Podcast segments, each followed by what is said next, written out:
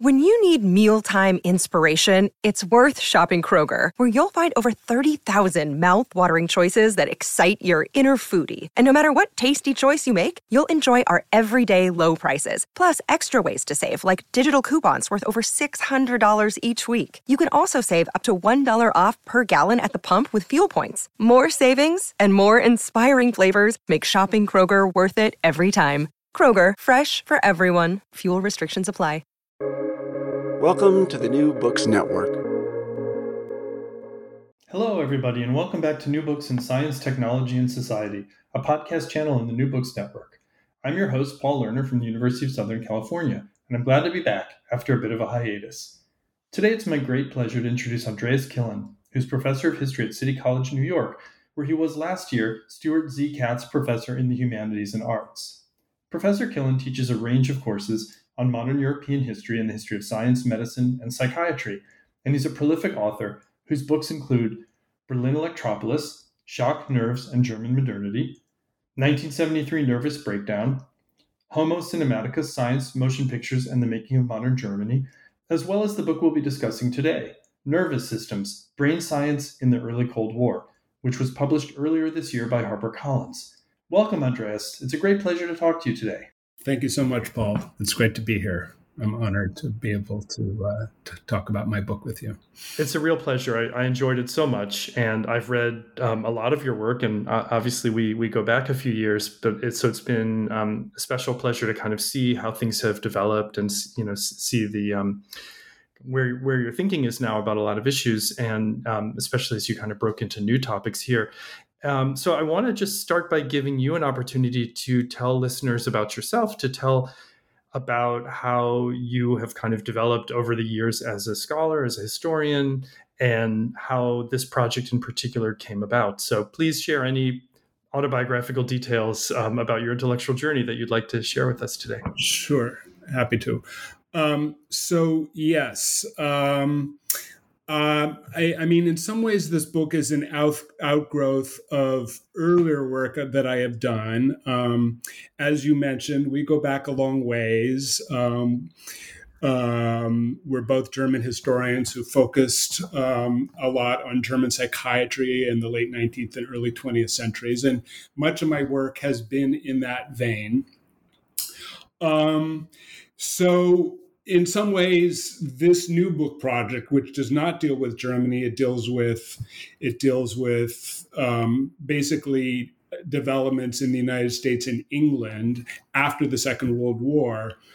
Um, is a sort of departure for me, but one that you know um, it continues my interests, broadly speaking, in the field of medicine, psychiatry. Um, neuroscience, biomedicine, and so forth. Um, I had also written uh, quite a long time ago. I had written a book, um, a book of sort of popular history about the United States in the 1970s, and um, some of the themes that I explored in that book too have resurfaced in the context of this project. So, in some ways, the book um, that we're talking about now, nervous systems, brain science in the uh, early Cold War, represents a kind of convergence of these these somewhat um, separate um, um, projects that I you know have worked on over over a period of many years. Um, uh, I at, at one point also in the not too distant past I co-organized and co-edited a special volume of a journal devoted to the history of brainwashing. I'm going to put that in scare quotes, brainwashing. Um, and that sparked a real interest in me because again that was a con- that you know that theme marks a real convergence of of numerous long-term interests that I've had. Um, but then I decided that I didn't really want to write simply about brainwashing, but I, I, I, really wanted to learn more about and write about the scientific kind of landscape within which it became possible to imagine something like brainwashing, which, you know, I, I, I'll just say here at the outset is a kind of mythic notion, but one that doesn't just come out of nowhere. Um, it's you know it's it's it, it can you know there are many points of of of origin for this construct in in the in the politics of that period, but also in the science of that period. So, um, yeah, I mean, I you know the real the real kind of moment of inspiration occurred when I was I walked into my local bookstore. I'll, I'll, I'll give it a shout out, Unnameable Books, which is a few minutes away from where I live here in Brooklyn, and I saw on the science section of the bookstore a used copy of a book called The Living Brain by a figure named Grey Walter. This book was published in 1953 and it is a kind of it's a work of scientific popular, popularization which introduces its readership to many of the important developments that take place in that period in the field of brain science. And i totally fell under the spell of this book and decided that that was going to be my sort of starting point. And and and and then you know i just used that as a way to open up different um, different avenues um, in which to tell my story.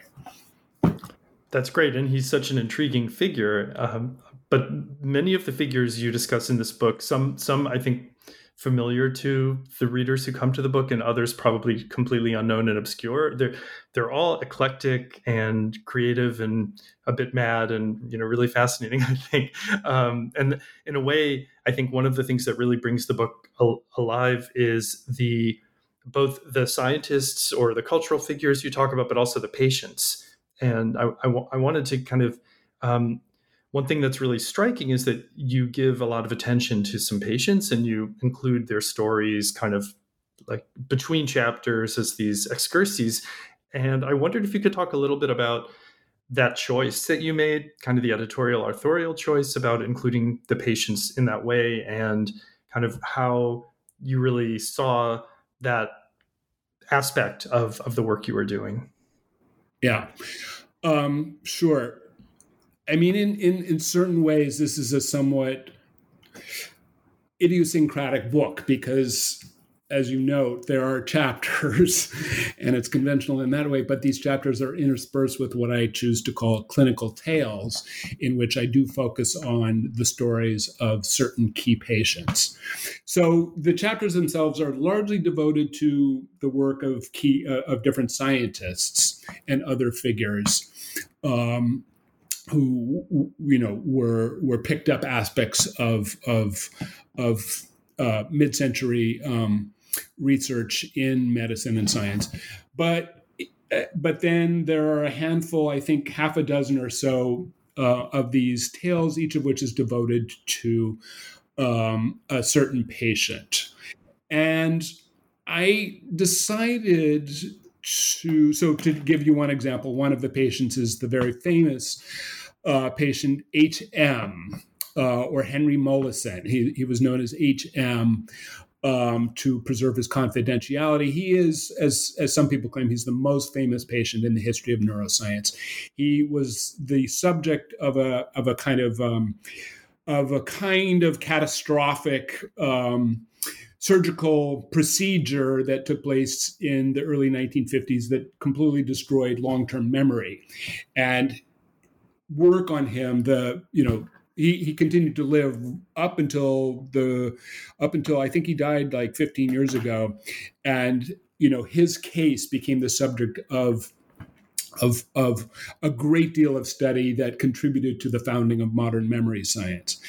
I really wanted to include that story. I really wanted to include the story of a number of other patients, and I simply could not figure out how to do it within the you know the structure of my chapter. So I decided that because I wanted to include them and because I, you know, wanted to include as much as I could about the actual experiences and the complexities of those experiences, the the somewhat fraught ethical um, dimensions of uh, of the experiences of, of, of these patients, I decided it made sense to separate them out and treat them treat them as their own subjects, as it were. So that that's that's you know that's how the book wound up being organized the way it is. I, I mean, I have to say, I, I, am really, you know, I had I, had to struggle a little bit with the publisher. I mean, I think it was they were, they found that a little bit counterintuitive, but in the end, I, I, I they agreed, and I, I think they were very happy, and I myself am very happy that they agreed. yes, I was wondering because it does. It's an unconventional structure, and I could see. I was wondering if you had to fight for it in a way because um, I could see it rankling editors and publishers. But on the other hand, it since the focus of most of the analysis is really on the on the on the scientists, it I think it counteracts it really nicely and balances it and reminds the reader that actually these are this is about human beings ultimately, right? Not just kind of disembodied brains, which sort of in some ways gets at some some some of the concerns of some of the characters you talk about. Yeah, it would be very easy to tell this as a kind of heroic story of the remarkable breakthroughs that you know key figures in the history of science achieved and, and the way in which they you know kind of revolutionized our understanding of the brain and of consciousness and so forth. But that leaves out a lot. It leaves out ultimately it leaves out far too much. But since you mentioned that, that's actually a great segue because I was hoping we could kind of dive in a little bit and talk about some of those breakthroughs, um, many of which are still kind of part of the neuroscientific arsenal, and some of which have completely disappeared. Um, more about that later, I think. But um, if we we can't be comprehensive, we you know can't go through the whole book. But if you wanted to maybe pick out a couple of interventions or developments from the 1950s, because I, I, guess um, for those who haven't had a chance to read the book yet, in my reading, one of the central arguments is that the 1950s it kind of ushers in this new era of, um, in some ways, where the brain kind of replaces the atom as the sort of right the signal of scientific modernity and advancement, and um, eh, one with with a kind of parallel set of political and cultural ramifications, um, and this kind of the life sciences then sort of edge out the physical sciences in some ways as the queen of sciences or something like that, and in in some ways this is powered by kind of new perspectives new approaches new techniques and technologies of studying the brain that right that allow new um, kinds of insights and investigations or if if if there are a couple or, or one that you'd love to share with us i think that might be really interesting. Okay yeah uh, happy to. So um, just by way of preamble, I mean, I think it's important to convey the fact that prior to this period, um, scientists had not really been able to study brain function and dysfunction prior to postmortem, postmortem investigation. I mean, the brain that was largely studied by scientists in the 19th and early 20th centuries was the brain of patients who had died. Um, but in the, I mean, this was already beginning to develop in the decades before the 1950s, of course, but, but, but, um, in the 1950s, several parallel lines of inquiry converged to make it possible to really kind of open up and probe what Grey Walter in his book called The Living Brain. And, and so in my book, there are three major um, kind of uh, approaches um, um, that that are important to the story. One of them is something that Grey Walter himself was very closely associated with, and that is electroencephalography, so EEG, which made it possible for scientists to study brainwave brainwave activity um, and to gain insight in so doing to gain insight in a in an entirely new way gain insight into um, the functioning and again dysfunctioning of the brain um, as measurable by fluctuations in brainwave activity that could be captured and recorded on the EEG. So that was quite a revolutionary um, a, a, quite a revolutionary development, and that you know, it, in many ways, the EEG is is probably the key technology uh, of of this moment, and I devote a lot of attention to that. Um, if you want me to, I can briefly discuss two other um, two other. Um, sure, go ahead.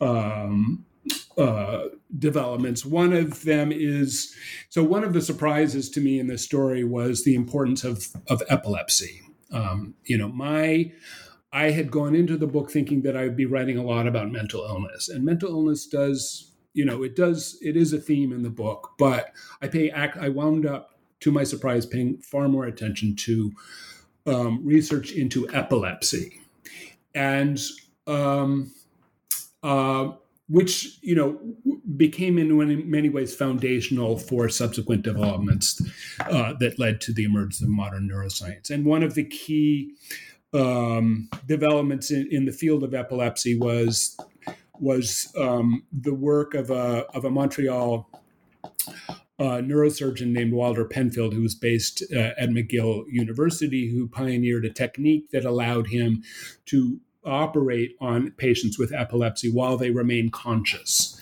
and um, um, he was able to bring relief to many of his patients. I mean, this was a true. This too was a truly revolutionary phenomenon.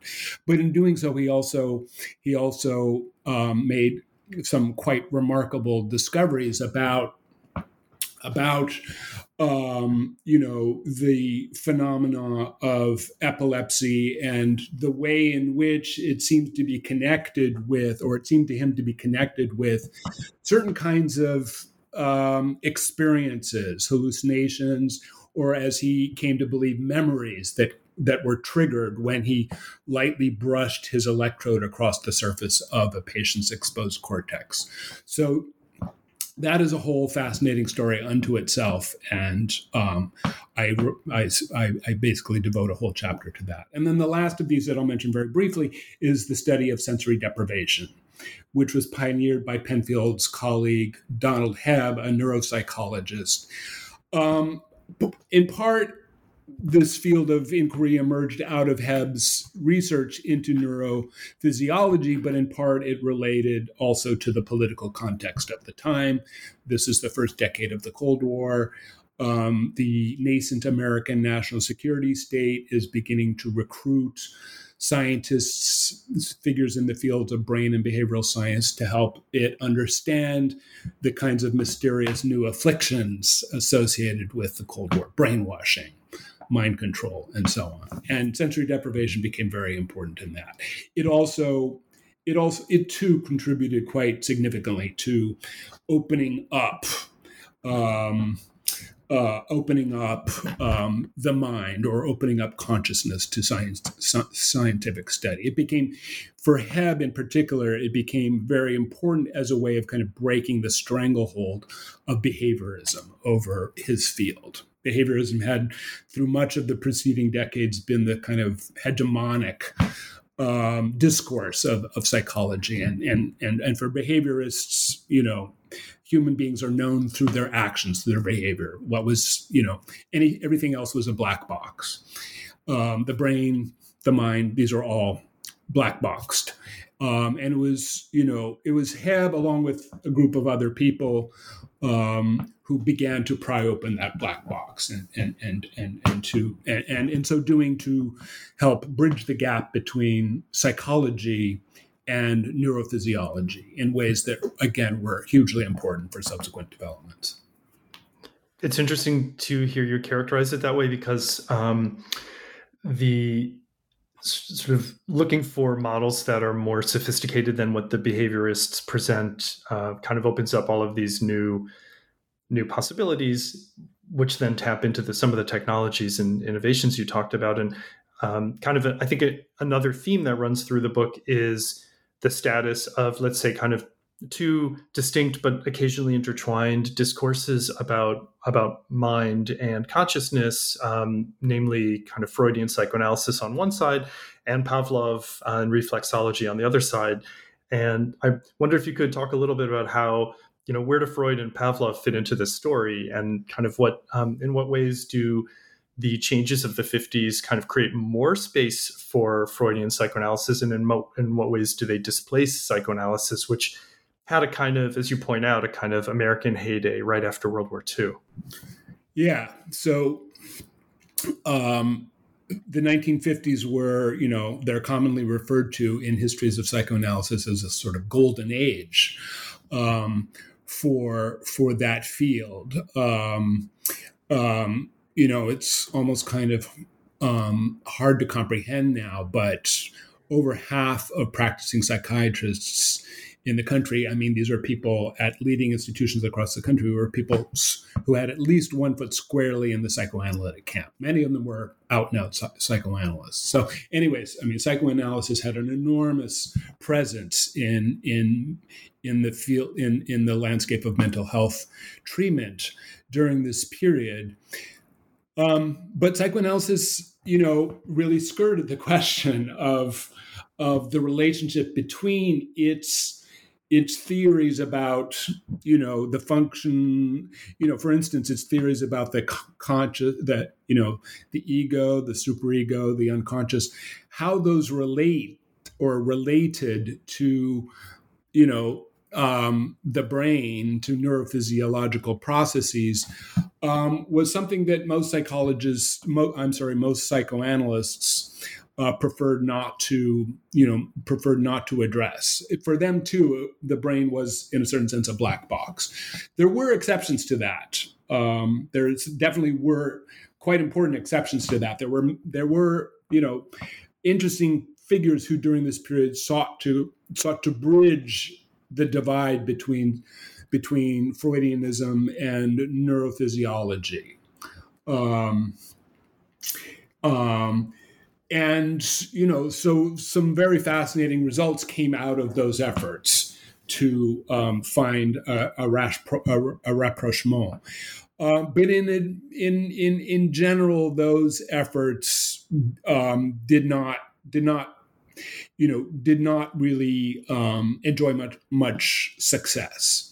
Um, and and you know although this was in many ways um, sort of the heyday of psychoanalysis, it was also the decade that marked the beginning, the beginnings of a the emergence of a whole new approach that ultimately totally displaced psychoanalysis within the landscape of mental health care. Because this is a decade in which um, um, new forms of psychopharmacology, drugs like thorazine and and other drugs, um, uh, began to appear on the marketplace, and these, you know, completely transformed um, approaches to mental health care. Um, um, so much so that by the time we get to, you know, a few only a few decades later on, 1980, in in, in the third edition of the DSM, um, that approach, the psychopharmacological approach, has completely vanquished psychoanalytic categories, language, theories. Um, so this is a, you know, in many ways, this is a kind of pivotal moment, a hinge moment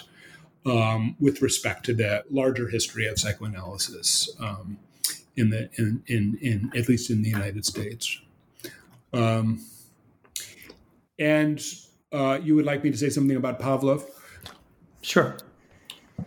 Pavlov is a really really fascinating figure. Again this is this you know i wasn't quite prepared to discover just how how fascinating he is or how how how fascinated the scientists of this period were by his work. But he was he was hugely important. Um, his work was hugely important.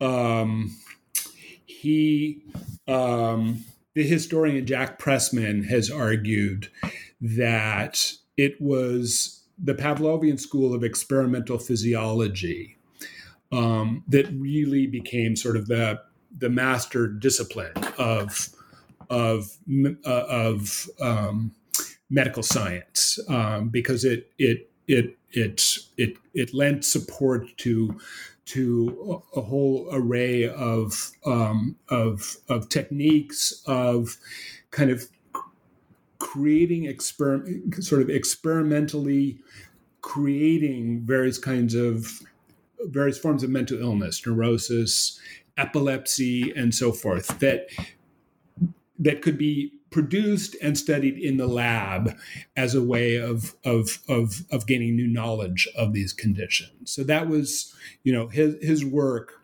has a very large presence um, in in the developments that I write about in the book. At the same time, however, it should be noted that there's a whole kind of layer of paranoia surrounding Pavlovian science because. Um, um, you know, as the Cold War got underway and as you know the West became increasingly alarmed by um, accounts of what was being done, say, to dissidents in Eastern Europe or to American prisoners of war in Korea, the notion that invasive techniques of of, of deconditioning or reconditioning or programming or brainwashing um, these people um, uh, was believed to have a distinctly kind of Pavlovian um, characteristic to it, and and and and and so there's Pavlov is is a is a you know he emerges as a um, as a very ambivalent figure in, in, in, this period. Uh, it, you know, even somebody like Hannah Arendt in The Origins of Totalitarianism seems to buy into uh, a certain view that that it is Pavlovian science that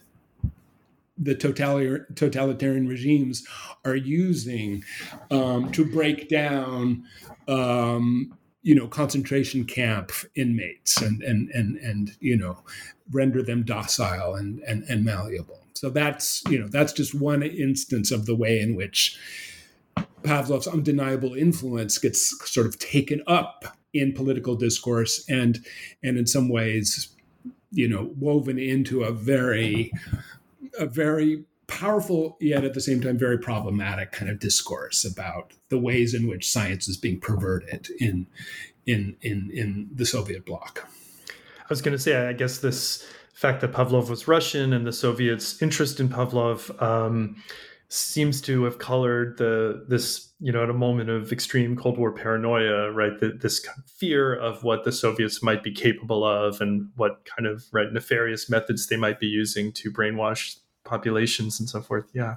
Um, even though Pavlov, I think himself, well, I guess he was long gone by then, and those applications were very far from what was what he was thinking about in his research program. Yeah. Yeah. I'm, so one, we're starting to get into politics, and I think one of the, in a way, one thing that makes this book similar to your earlier work is that you, I think, always um, in ways that are very suggestive and, and, and very well executed. You talk about scientific and medical ideas in political and cultural context, you know, whether it's Weimar German telephone operators or cinema goer, you know, discussions about the effects of cinema on mental health and mood and so forth. Um, these are political questions too, in addition to being scientific and medical questions, and also cultural questions. So I think in um, this book really you know kind of brings all of these elements into dialogue with each other and in, in ways that are really fascinating and i think to me one thing that was really surprising is the way that f- fiction and science are kind of intertwined and that right that sci- science of course is the basis for fiction and science fiction in particular and all kinds of utopian and dystopian scenarios but it, but it works the other way too. And uh, and so there, there's a lot of film and a lot of fiction in, in the, among the material that you discuss here, and um, I thought that was that really struck me, and it made the book. I think it'll it makes the book probably interesting to different audiences, which is a great thing in a book. And I just wondered if you could talk a little bit about this relationship between science and fiction and how it plays out um, through your chapters. Yeah. So again, maybe a, a, little by way of clarification, my book is divided into three parts. The first part deals primarily with the, you know, the scientific story of the brain in the 1950s. The second part deals with the way in which the brain enters into the politics of of of that moment, the politics of the Cold War, and then the th- third part deals with the way in which the brain finds its way into into mid-century culture, including mass culture. Um, and so um, yeah, I I I, I um, I think that um, how how should I how should I how should I go about this? I mean, what so so maybe I'll say this. I mean, one of the kind of aha moments of my research came when I was looking at the papers of a man named Edward Hunter, so Edward Hunter was a fascinating figure in his own right. He was a he worked for the OSS, which was the predecessor to the CIA. I think he continued to have ongoing relationship with the Central Intelligence Agency after the war, but he also he also uh, was a journalist, and it is Hunter who you know um, introduced the, the, the term brainwashing into Cold War discourse. Um, and and and and played a key role in sort of imprinting this notion, etching this notion deeply into, you know, into um, Western consciousness of what was at stake in the Cold War, namely the belief that the Soviets and their allies were we're, we're using we're using scientific methods of, of of manipulation and indoctrination and and programming and so forth. So one of the um, as I said, one of the aha moments for me came when I was reading Hunter's papers. And I came across a reference in a letter that he wrote to a friend of his to this book that I mentioned already, Grey Walter's The Living Brain. So that was like a moment where these two, um, you know, these two quite different strands of discourse converged in in in in in in a you know in a kind of beautiful moment. I have to say, I was really like that just lit up my face. um, I was excited. I was very excited about that. So you know, it turns out that that that that people like Hunter. Um, and not only Hunter, but but but you know others as well. We're reading the works of contemporary um, neuroscientists and, and, and, and, specialists in the sciences of the brain and the behavior as a way of both um, trying to understand what they imagined was going on behind the Iron Curtain in terms of a kind of campaign of mind control, and also then. Um, um you know, providing empirical evidence for a construct that always remained highly, um, highly um, um, uncertain. And and this you know this also goes to your question about fiction because of the the the the the the, um, the high degree of uncertainty and a sort of empirical um, you know um, shakiness of the notion of brainwashing. Um, people found people often drew on works of fiction. Say, for instance, Orwell's 19, uh, 1984, or Arthur Koestler's Darkness at Noon, or um, um, Aldous Huxley's Brave New World, to again help them imagine and sort of make predictive claims about the true nature of totalitarian reality. Even somebody like you know the the Soviet specialists in in in in the American government, George Kennan, the, you know the sort of one of the one of the um, most important figures in in in in the early Cold War. George Kennan openly admitted that when he tried to when he tried to imagine totalitarianism as a reality, he relied upon the fictions of Orwell and Koestler and and and uh, and Huxley. So fiction fiction in it actually has an enormously ha, played an enormously important role in in in helping the West gain knowledge of the enemy and what it was prepared to do in its in its in its supposed quest for worldwide domination. It, it reminded me of White Noise, um, the DeLillo book, right, where his ex-wife, Jack's ex-wife, is reading spy fiction for the CIA or something, um, right? So you know, I think he's drawing on tapping into the same vein here that you are. Um, yeah, and but but I guess there, I mean, there is a lot of fantasy, and and what I'm kind of intrigued by is where fantasy and science are you know it's hard to know where one starts and the other continue one stops and the other go, starts in some ways right? Because these ideas of brainwashing as you said already are fairly fantastical although they are based on they're not based on nothing but they're also very far from being realistic. Yeah, yeah. i mean i think that's brainwashing is such a fascinating notion. Um and it is so despite the fact that it's a myth. I mean, I you know, I, I I think despite the very best efforts of people like Edward Hunter, who I was just talking about, it you know it was it remained a myth, and and and most of the sort of more sober kind of scientific or social scientific experts who weighed in on this debate recognized it clearly as such. Many people in the American government recognized it clearly as such. And yet, the myth produced these enormously powerful reality effects. It, it, it, it you know, it's, it was this notion that authorized a massive um, campaign of classified research into uh, mind control under the auspices of something called MK Ultra. Um, the historian Alfred McCoy, in reference, you know, in reference to the Manhattan Project, which we've all been, you know, recently reminded of now by the appearance of the film Oppenheimer, referred to this classified program, which was comparable in scope, in secrecy and in its transgressiveness to the Manhattan Project as a Manhattan Project of the mind.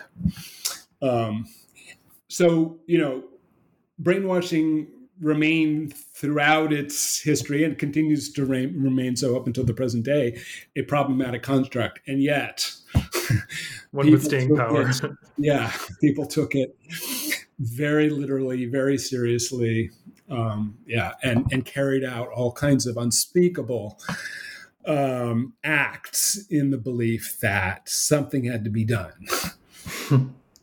I mean, and it reminds me also of the kind of panic about hypnosis back in the 19th century, late 19th century, that people were right, which you see in Caligari in the early, you know, in the Weimar period, and and on through something like Manchurian Candidate, which you devote some attention to in this book.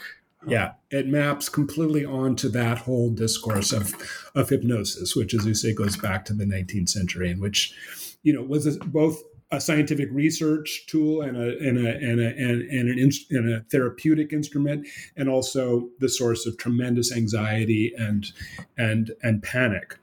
Um, and yeah, one finds that one finds that similar kind of complex um, dynamic um, surrounding the the possibility of of of of you know of gaining control of subjects at a deep neural level. Um, uh, which you know, and, and and this culminates. I mean, I've referred to MK Ultra. This was the name, the code name given to this classified um, mind control research program. That program lasted for about a decade. It culminates in the year 1963 when the CIA uh, finalized um, a, a document, a secret document called KUBARK. Some of your listeners may be familiar with that name because it resurfaced in the aftermath of the torture scandal.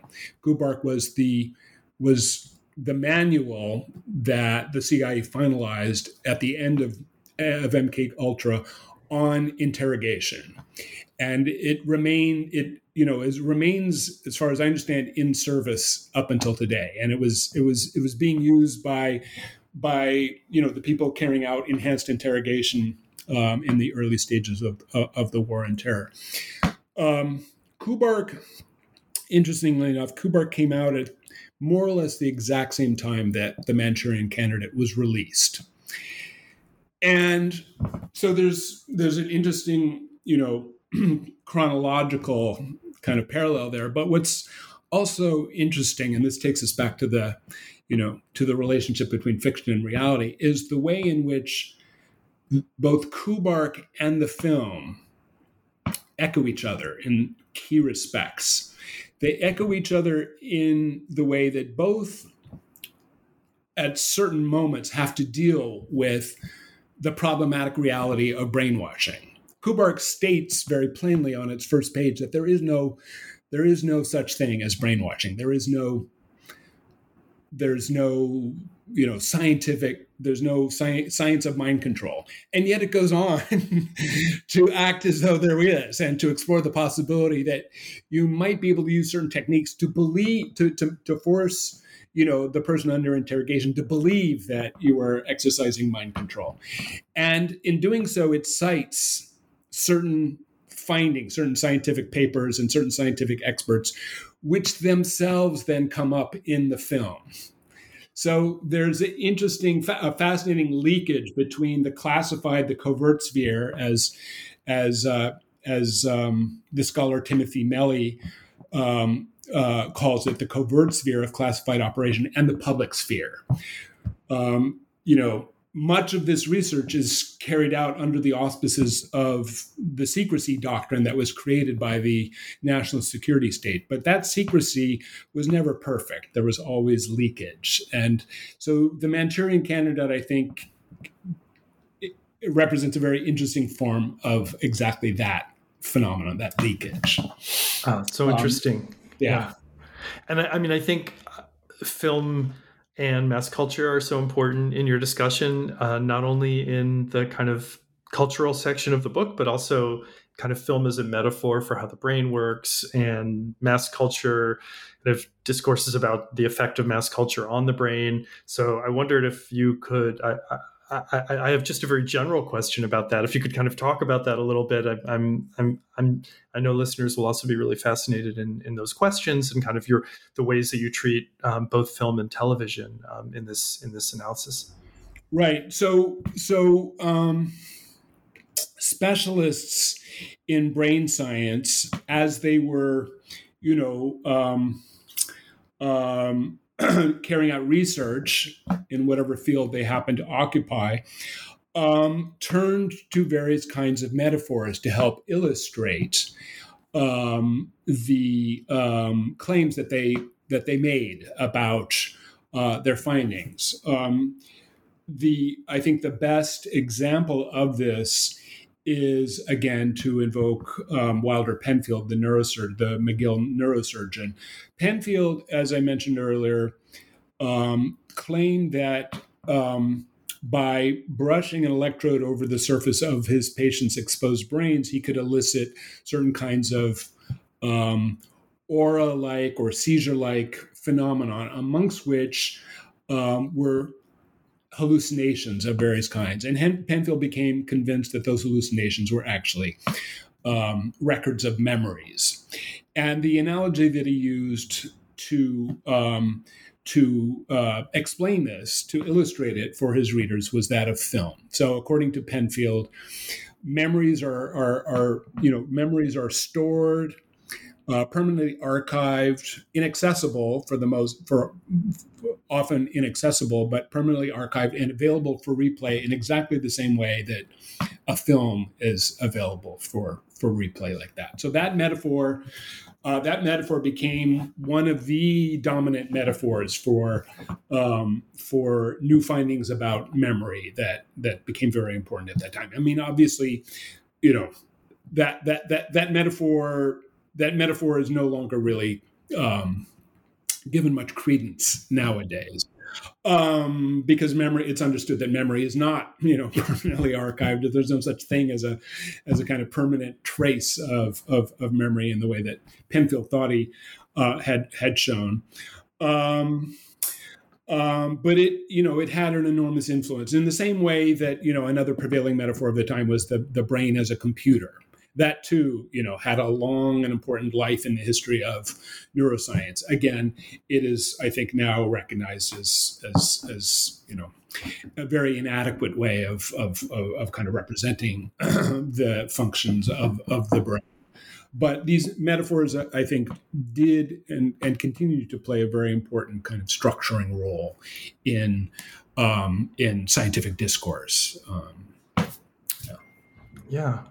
Um, that's great, and I, I, you started to talk about it, and I um, can't let you go without getting into this question of kind of the the more recent political consequences or, or dimensions of this topic, and um, thinking about continuities between this kind of early Cold War brainwashing scare and the war on terror and sort of acts of torture carried out in Guantanamo um, as part of the U.S. counterintelligence program. So I wondered if you could I mean, because of course, on one level, this book I think does have a political message. It's not always hitting the reader over the head with it, but I, you know, wondered if you could reflect on that a little bit.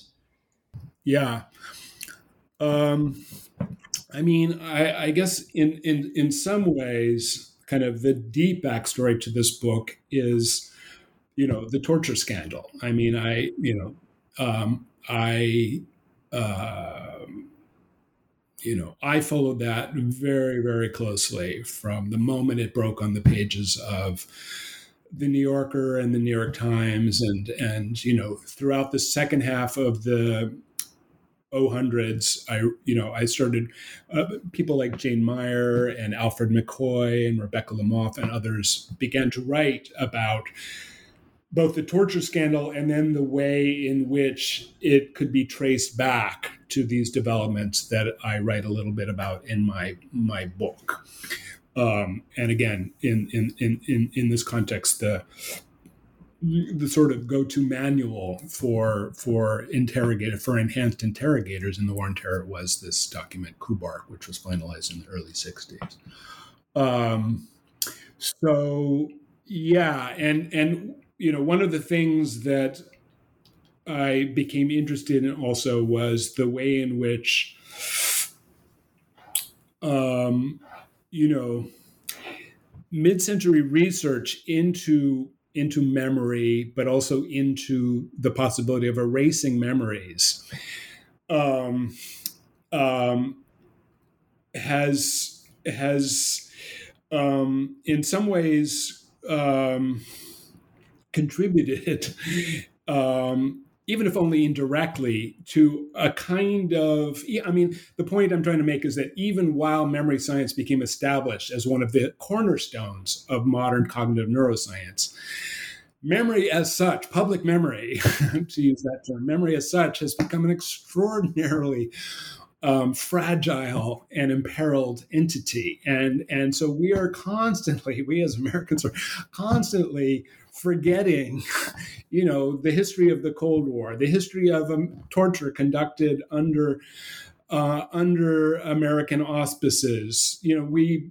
we you know the the political scientist Darius Rejali has has I think done the best job of showing how we you know continually confuse the story of torture with that of you know the totalitarians. We we like to we like to consult we like to we like to reassure ourselves that we in the West democracies don't carry out torture. It is only the Soviets and before them the Nazis that that that engage in, in, in torture. But you know this story that begins in the 1950s and continues right up until the early part of our century um, suggests strongly otherwise.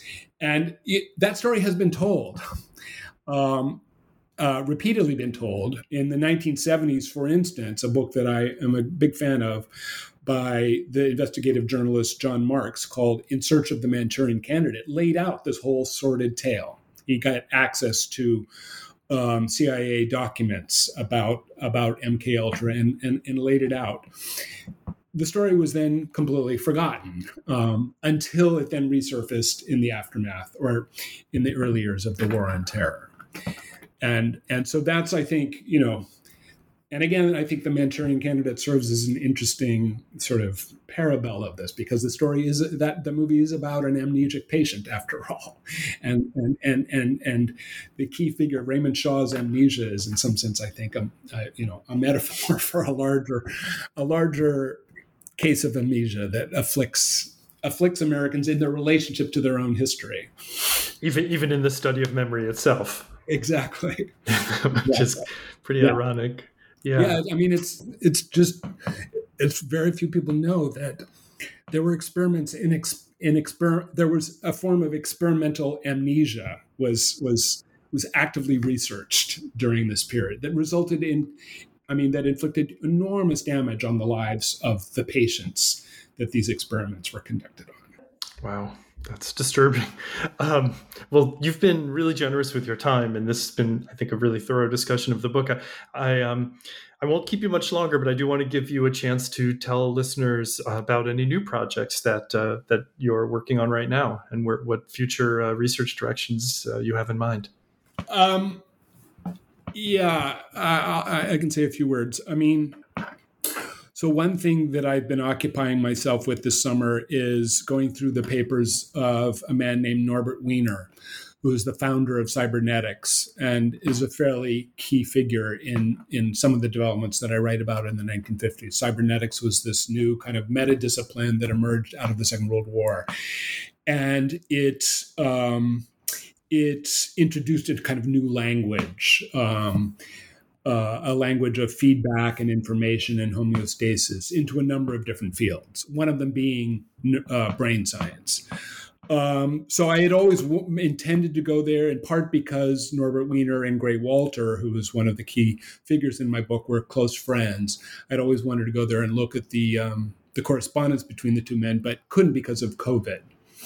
Um, so I've been able to do that this summer. I'm combing through his archives, and and they're quite fascinating. I'm trying to figure out what you know what direction to go in with that. Um, and then the other thing, and I'm not going to say too much about this. The other thing I will mention, however, is that I'm doing a documentary um, uh, about, um, uh, you know, about one aspect of my book. I mean, I, I, I, suppose I can say that it's about about the Manchurian Candidate. It's very much about the Manchurian Candidate and the history of that film. So, wow, yeah. Well, that's uh, something I'm very excited about. And well, uh, don't hold your breath. Remember what's happening in Hollywood right now. But uh, okay, not the best timing, but uh, yeah, no. But I'm very excited about that. So, and hopefully, wow. we'll see. We'll see. That's great. Well, thank you so much for your time. I've really enjoyed discussing the book, and uh, I um, just great to be talk to you again, and uh, great to hear what's going on and what's what's been going through your mind lately. So, thank you. Absolutely, it was a it was a total pleasure, Paul. Pleasure was mine.